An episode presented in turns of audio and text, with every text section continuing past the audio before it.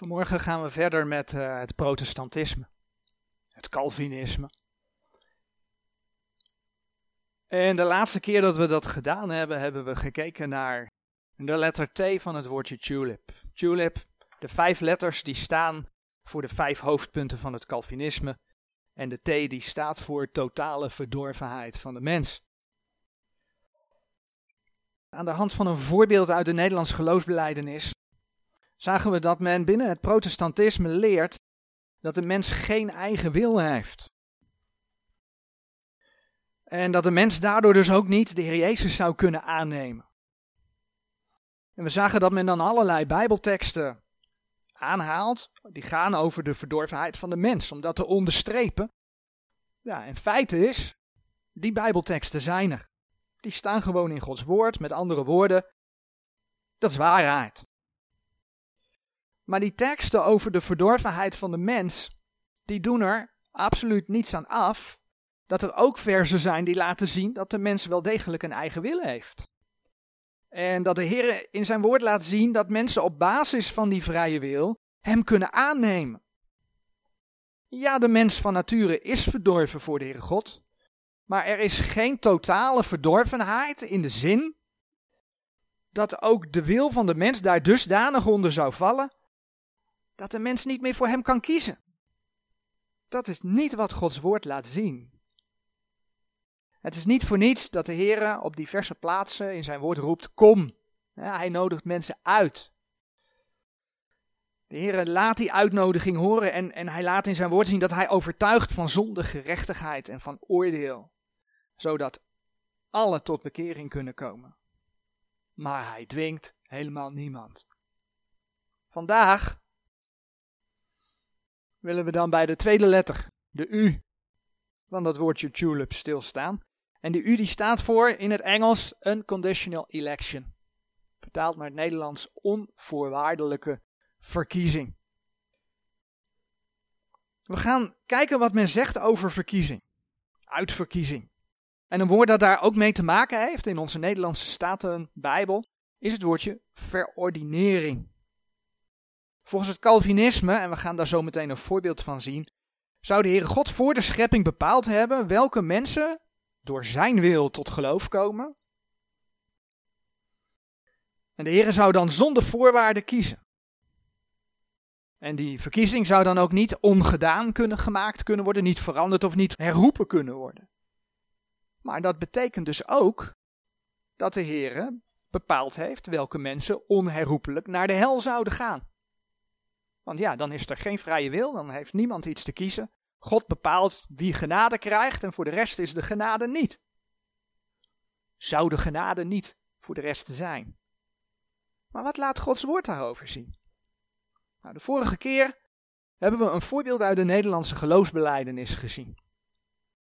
Vanmorgen nemen we een voorbeeld uit de Dordtse leerregels. Nou, wat zijn de Dordtse leerregels? De Dordtse leerregels zijn net als de Nederlandse geloofsbeleidenis een van de drie formulieren van enigheid, zoals dat dan genoemd wordt, die binnen de protestantse kerken gehanteerd worden. Nou, ik heb hier een stukje op de, op de dia staan.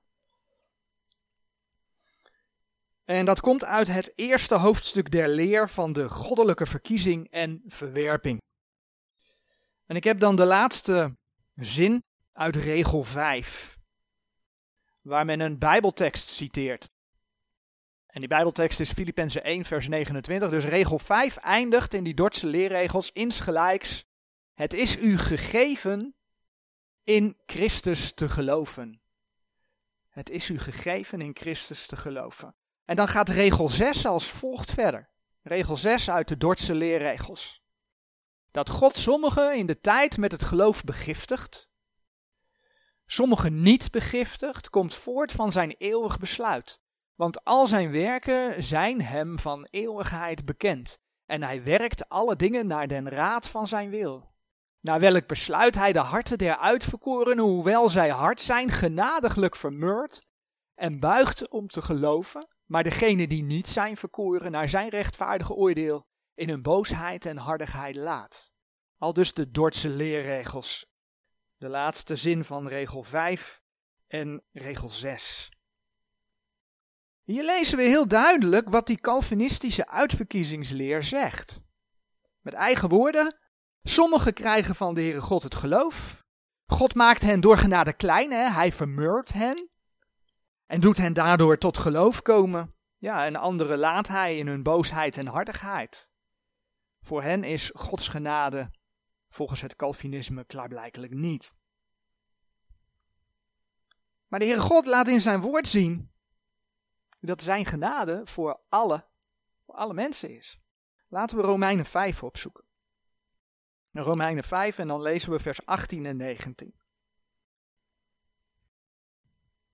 Romeinen 5, vers 18 en 19. Zo dan gelijk door één misdaad de schuld gekomen is over alle mensen tot verdoemenis, alzo door één rechtvaardigheid komt de genade over alle mensen, over alle mensen, tot rechtvaardigmaking des levens. Want gelijk door de ongehoorzaamheid van die ene mens velen tot zondaars gesteld zijn geworden, alzo zullen ook door de gehoorzaamheid van één velen tot rechtvaardigen gesteld worden. We zien dus, vers 18, dat de schuld over alle mensen gekomen is. Maar we zien ook dat door het volbrachte werk van de Heer Jezus, daar spreekt Romeinen 5 eerder over, vers 8 tot en met 10 bijvoorbeeld, Gods genade over alle mensen gekomen is. Over alle mensen komt. Dus niet alleen een select gezelschap. Gods genade is voor iedereen. Betekent dat dat iedereen gerechtvaardigd is? Nee. Romeinen 5 vers 19 zegt niet dat allen tot rechtvaardigen gesteld worden maar wel dat velen tot rechtvaardigen gesteld worden. Als mens zul je Gods genadegift van het eeuwige leven namelijk wel moeten aannemen. Romeinen 6, vers 23 spreekt over die genadegift van God. Als jij een cadeau van iemand krijgt, een gift is een cadeau. Genade betekent dat je het om niet krijgt. Als jij een cadeau van iemand krijgt, ja, moet je het wel aannemen. Heel simpel. Zo is het ook met Gods genadegift. Dat heeft dus met die vrije wil te maken. Neem je het aan of niet? Waar we de vorige keer bij hebben stilgestaan. Dan bladeren we naar Titus 2. Titus 2, vers 11 en 12.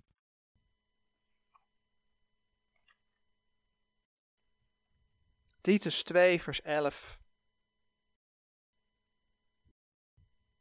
Want de zaligmakende genade Gods is verschenen aan alle mensen en onderwijst ons dat wij de goddeloosheid en de wereldse begeerlijkheden verzakende matiglijk en rechtvaardiglijk en godzaliglijk leven zouden in deze tegenwoordige wereld. Want de zaligmakende genade Gods is verschenen aan alle mensen. Alle. En dan gaat vers 12 verder. En onderwijst ons. Dus de genade Gods is er voor alle mensen.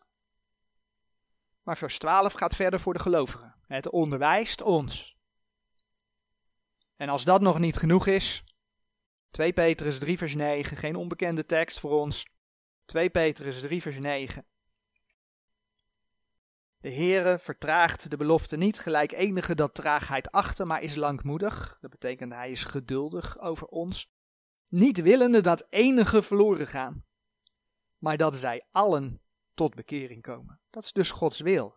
God wil niet dat enige verloren gaan. God wil dat allen tot bekering komen. En ja, het klopt dat de Heer in Johannes 3, vers 36 zegt. Johannes 3, vers 36.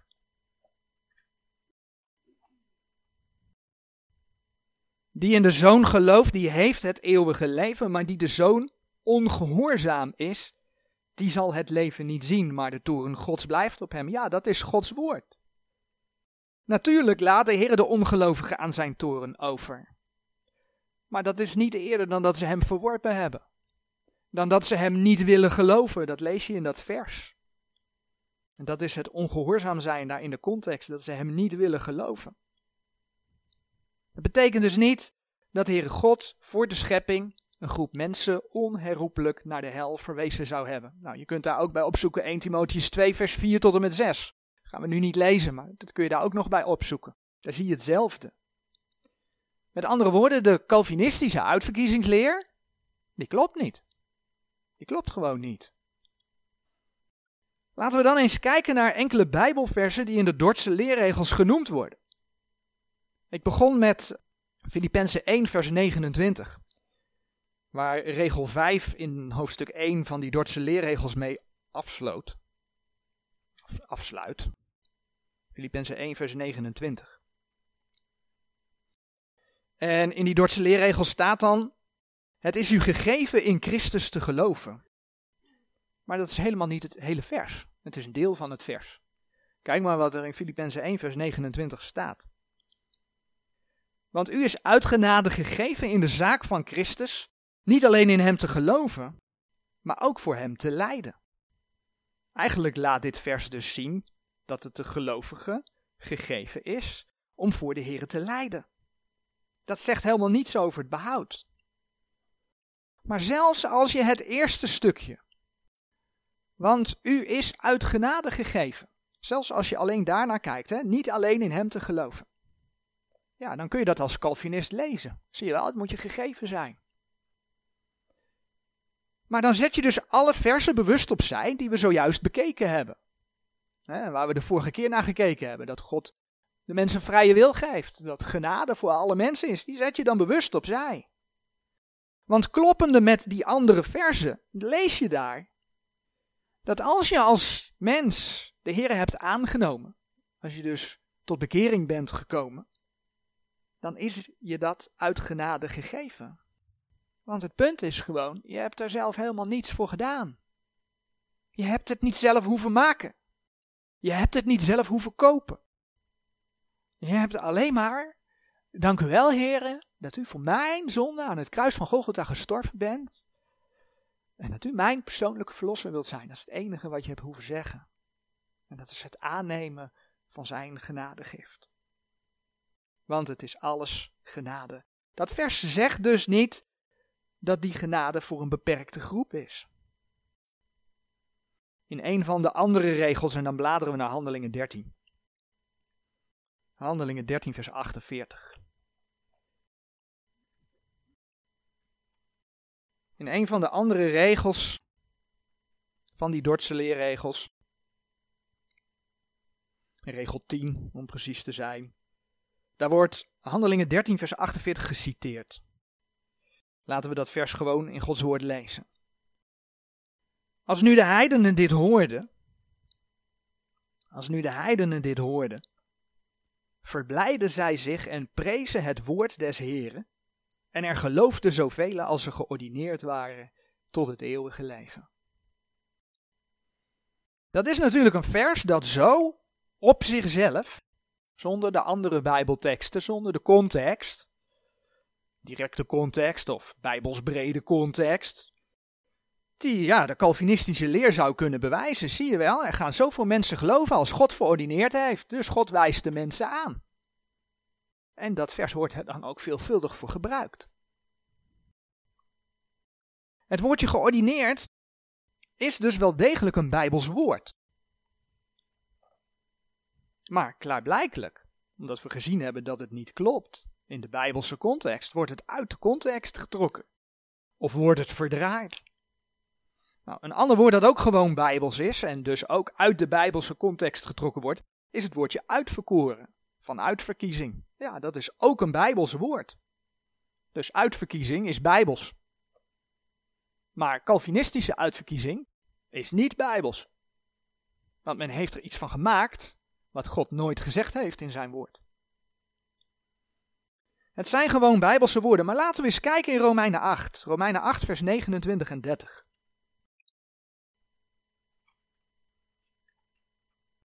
Romeinen 8, vers 29. Want die hij tevoren gekend heeft, die heeft hij ook tevoren verordineerd, de beelden zijn zoons gelijkvormig te zijn, opdat hij de eerstgeborene zij onder vele broederen. En die hij tevoren verordineerd heeft, deze heeft hij ook geroepen. En die hij geroepen heeft, deze heeft hij ook gerechtvaardigd. En die hij gerechtvaardigd heeft, deze heeft hij ook verheerlijkt. Mooie versen. Versen die laten zien dat degene die gerechtvaardigd is, ik ga nu de weg terug, dat degene die gerechtvaardigd is, die is geroepen. Degene die geroepen is, die is verordineerd. En degene die verordineerd is, het begint dus niet met verordineren, het begint ergens anders. Degene die verordineerd is, die is gekend. Die is tevoren gekend. En daar zit het geheim in. Want de Heere God is alwetend. Hij heeft voorkennis. En met zijn voorkennis weet hij wie hem gaat aannemen. Een mooi vers dat daarbij past is 1 Petrus 1 vers 2. 1 Petrus 1 vers 2. Het vers zegt, de uitverkorenen naar de voorkennis van God de Vader, in de heiligmaking des geestes tot gehoorzaamheid en besprenging des bloeds van Jezus Christus, genade en vrede zij u vermenigvuldigd. De uitverkorenen naar de voorkennis van God de Vader. Dus er is een vrije wil, en met Gods voorkennis heeft hij gezien wie hem zouden gaan aannemen, en heeft hij die mensen verordineerd. En ja, dat, is, dat ligt besloten in het aannemen van de Heer Jezus Christus. Laten we in Efeze 1 kijken. Efeze 1 vers 4. Gaat daar ook over. Efeze 1 vers 4 zegt, gelijk hij ons uitverkoren heeft in hem, voor de grondlegging der wereld, opdat wij zouden heilig en onberispelijk zijn voor hem in de liefde. In dit vers lees je dat je in hem uitverkoren bent. Wanneer ben je in hem? Efeze 1 vers 13 en 14 zeggen, als je het woord hoort en je tot geloof komt, dan word je verzegeld met de Heilige Geest. Als je dan in 1 Korinthe 12 vers 13 kijkt, dan weet je dat je bij de wedergeboorte ingedoopt wordt in het lichaam van de Heer Jezus. Dus met andere woorden, als je tot geloof bent gekomen, als je de Heer hebt aangenomen, als je persoonlijk verlost daarmee in Christus. En dat in Hem zijn, het tot geloof komen, bepaalt dus dat je uitverkoren bent. Het begint niet met uitverkiezing, het begint met Hem aannemen. De Heere wist reeds voor de schepping dat je Hem zou aannemen of dat je Hem niet zou aannemen. Dat is zijn voorkennis. Nou, het mooie is dat het in Hem dus bepaalt dat je gerechtvaardigd bent en dat je een kind van God bent. Efeze 1, vers 5. Dat het in Hem zijn bepaalt dat je vergeving van je zonde hebt. Efeze 1, vers 7 dat het in hem zijn bepaalt dat je de Heer Jezus gelijkvormig zult worden. Een tekst die we vanmorgen gelezen hebben, Romeinen 8, vers 29. En dat je zelfs recht hebt op een erfenis. Efeze 1, vers 11 en 13, maar ook Romeinen 8, vers 17. Allemaal teksten die je kunt nazoeken. Nou, sommige dingen van die erfenis zijn onvoorwaardelijk. Dat krijg je omdat je een kind van God geworden bent. Je behoudt bijvoorbeeld, Efeze 1, vers 14. Andere dingen in die erfenis zijn voorwaardelijk. Je bent in Hem, je bent tot geloof gekomen en als kind van God krijg je bepaalde dingen voorwaardelijk. Dat heeft te maken met, ja, hoe leef je? Geloof je het verder allemaal wel? En ga je de wereld in? Hou je geen rekening met wat de Heer zegt, dan zegt de Heer God, dan zul je schade lijden voor de rechterstoel van Christus.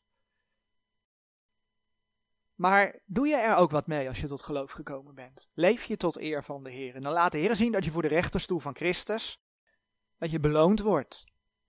Omdat je in dit leven, het is niet makkelijk om de Heer te volgen in de wereld, ervoor gekozen hebt er ook voor Hem te zijn, Hem te dienen. En dan word je beloond. Nou, teksten die daarover gaan. Efeze 5 vers 5, Galaten 5 vers 19 tot en met 21, 1 Korinthe 6 vers 9 tot en met 10. Dus die voorwaarde heeft te maken met keuzes die je als gelovige maakt.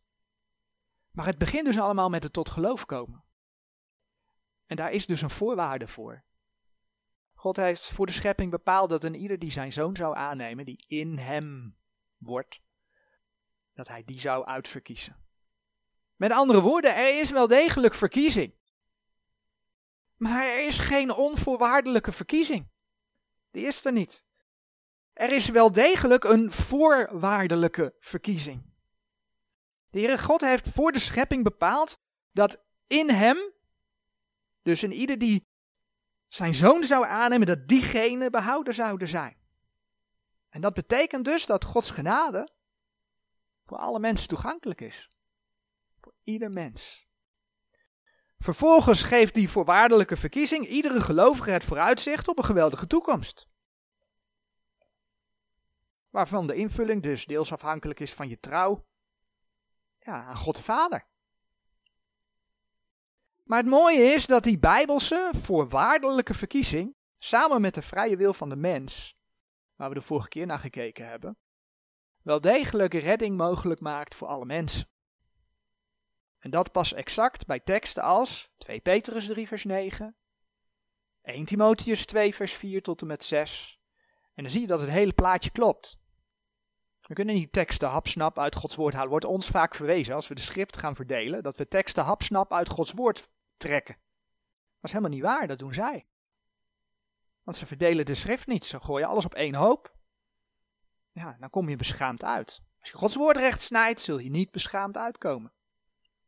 Dat is wat de Heer laat zien. Het past bij die andere teksten. En dan is de vraag: wat doe je als mens met de genadegift Gods? Het eeuwige leven door Jezus Christus onze Heer. En dat is Romeinen 6, vers 23. En daarom sluit ik af met de Bijbelse oproep waar we ook de vorige keer mee afgesloten zijn. Openbaring 22. Openbaring 22, vers 17.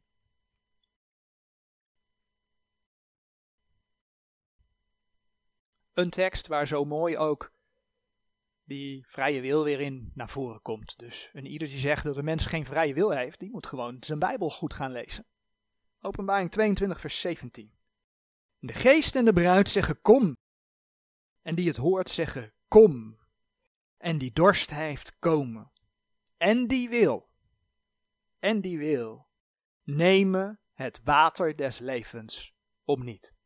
Het is alles genade. Amen.